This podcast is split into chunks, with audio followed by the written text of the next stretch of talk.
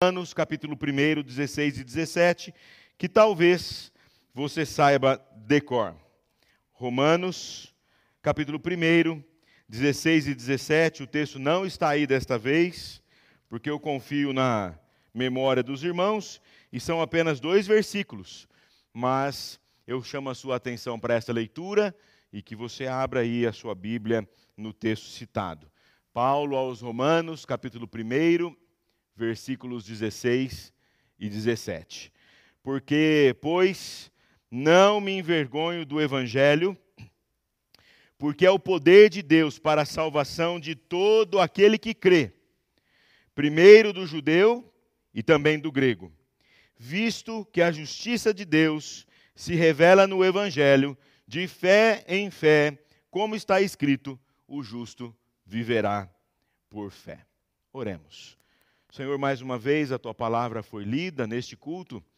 E agora, ó Pai, de maneira muito especial, que o Senhor também continue falando conosco através da mensagem que agora será pregada. Que o teu Espírito Santo, presente aqui, seja, ó Deus, o comunicador e, como é comunicador por excelência, comunique, ó Deus, as verdades da tua palavra ao nosso coração, para a glória do teu nome. É que nós oramos em nome de Jesus. Amém e amém. Muito bem, irmãos. A epístola, ah, alguns dizem que completa, e talvez a mais completa no que se refere às doutrinas bíblicas. Parece-nos que Paulo tem com ela um cuidado muito especial.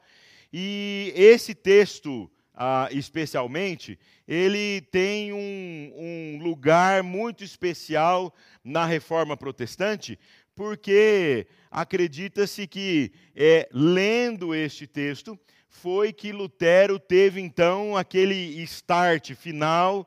Aquele start final é horroroso, né? Mas, enfim, depois de, de, de todo um. uma, de, de tantas inquietações no seu coração, a gente tem que entender que a reforma não aconteceu é, apenas no dia 31. Ela é um acontecimento, pelo menos, de 200 anos. O reverendo Ailton gosta muito de contar a história dos antecessores da reforma, mas o texto que nós lemos, Romanos 1, 16 e 17, é aquele texto em que parece que, quando a gente diz assim, caiu a ficha. Porque até então, havia inúmeros, inúmeras preocupações no coração de Lutero, sobretudo em relação aos medos, angústias, às incertezas em relação à sua própria salvação. Tanto que antes desse movimento chamado Reforma Protestante, o próprio padre Martinho Lutero fazia ali as suas peregrinações às igrejas, na tentativa de encontrar e conseguir o perdão que ele não conseguia através das práticas católicas de então. E aí então, com o estudo da Bíblia, Lutero era um estudioso da Bíblia. Ele depara-se com Romanos 1, 16 e 17. No próximo slide, há uma frase em latim que Lutero dizia que a Epístola aos Romanos, e especialmente o capítulo 1, 1, 1 o capítulo 1, 16 e 17, são a conclusão total da Epístola. Então, para Lutero, Paulo já conclui, já apresenta a conclusão de tudo aquilo que ele vai apresentar nos próximos 16, capítulos, 15 capítulos. Mas aqui está a conclusão, está o todo da epístola. Pois não me envergonho do evangelho, porque é poder de Deus para a salvação de todo aquele que crê. Primeiro judeu, também do grego, porque está escrito: o justo viverá por fé. Mas eu faço uma pergunta a você. Ok, reforma protestante, todo ano a gente fala sobre esse negócio. E aí eu pergunto para você, tá, e daí? Ok, Jabes, 31 de outubro, reforma protestante, feriadinho prolongado. É, esse negócio aconteceu lá em 1517. E daí? O que, que isso tem a ver comigo, com a gente? Vamos ver?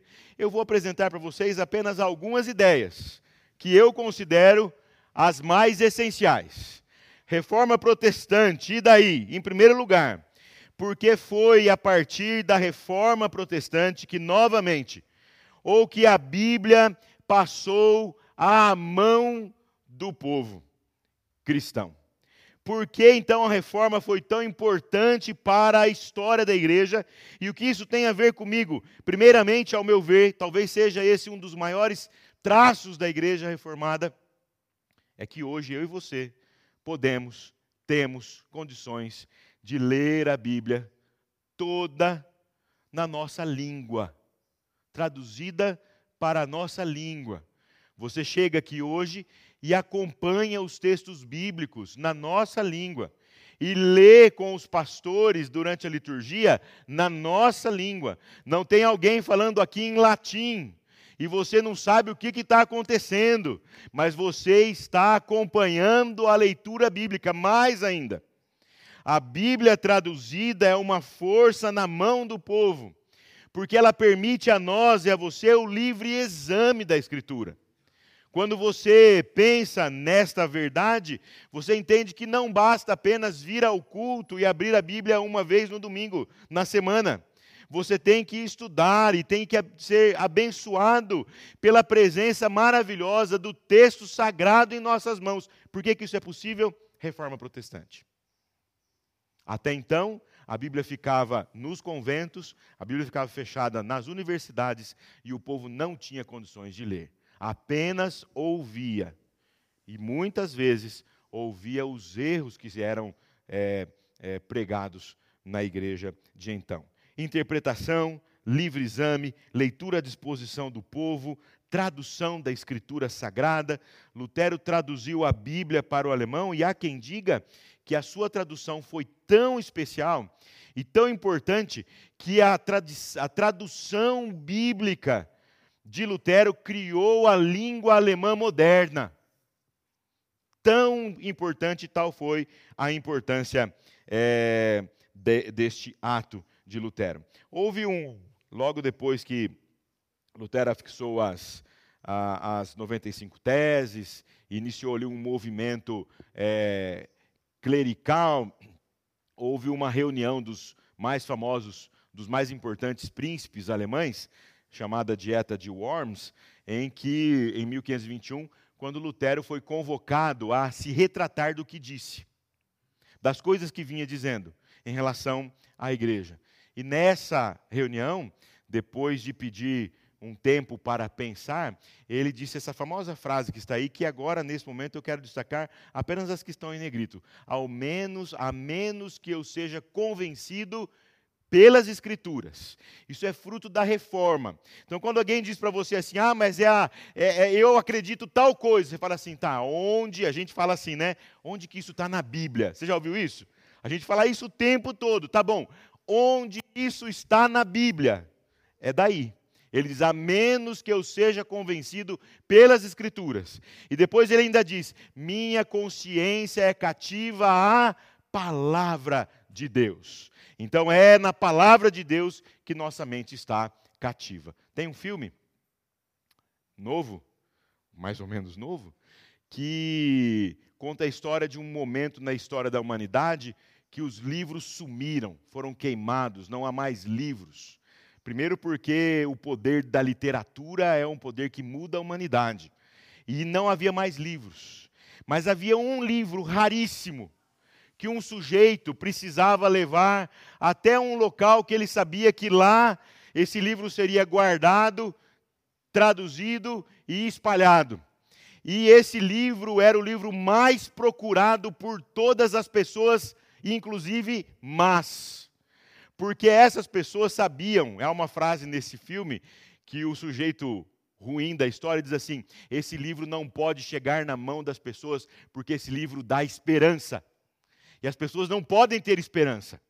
E esse sujeito, então, numa caçada terrível, consegue chegar até este lugar, e o livro que ele tem em mãos, o livro de Eli, é nada mais, nada menos do que a Bíblia, que era em é, braille. E quando ele chega, enfim, lá, a Bíblia está meio destruída, os caras falam, e agora? Como que a gente faz? É em braille. Ninguém sabe ler em braille aqui. Ele fala, não, está tudo aqui, senta aí que eu vou falar. A Bíblia ele falou, ele citou, recitou a Bíblia inteirinha, de capa a capa. E era cego, ele sabia.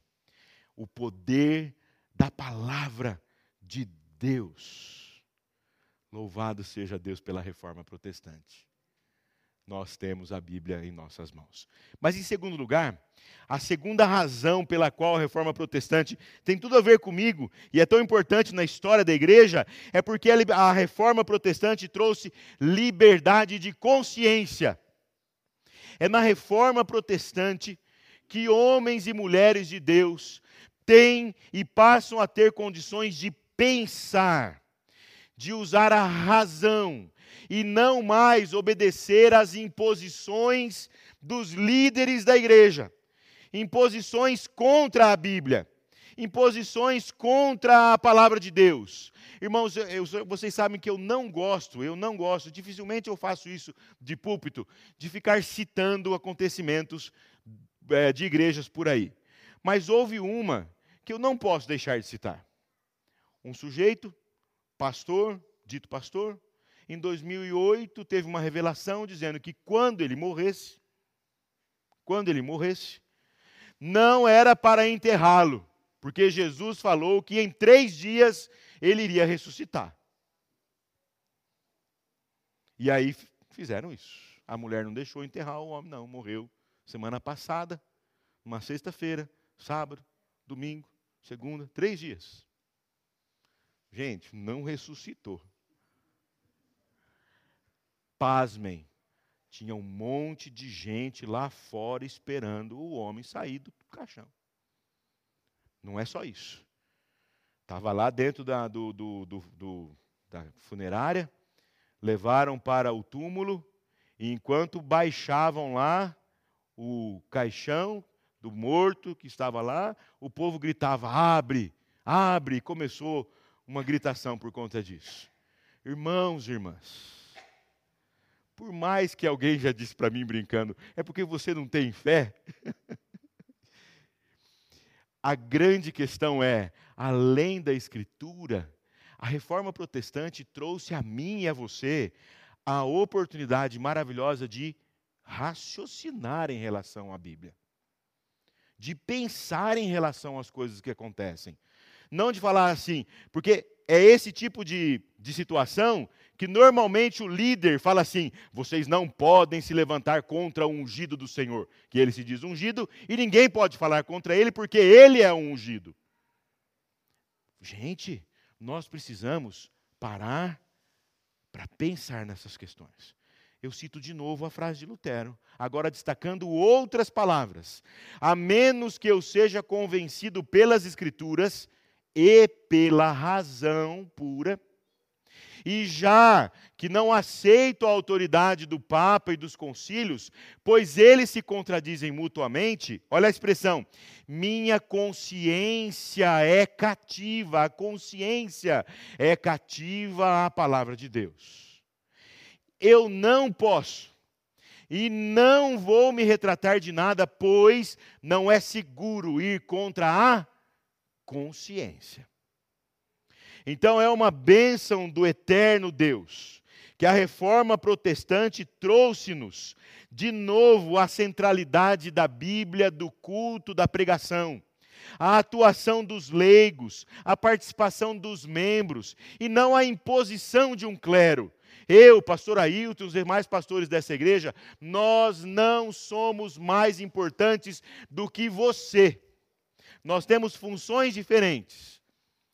Mas você é chamado por Deus, chamada por Deus, para por livre consciência questionar. Se ouvir alguém aqui dizendo alguma coisa, que a sua consciência diz assim: espera aí, vamos conversar sobre esse assunto? Faça-o, faça-o com liberdade. Com liberdade, mas não aceite imposição de lideranças contrárias à Escritura e à consciência. Não aceite. Foi isso que Lutero fez. Liberdade de consciência. E por fim, além de Bíblia na mão, Além de liberdade de consciência, a reforma protestante trouxe à tona e enfocou as doutrinas da graça. Estou chamando de doutrinas da graça.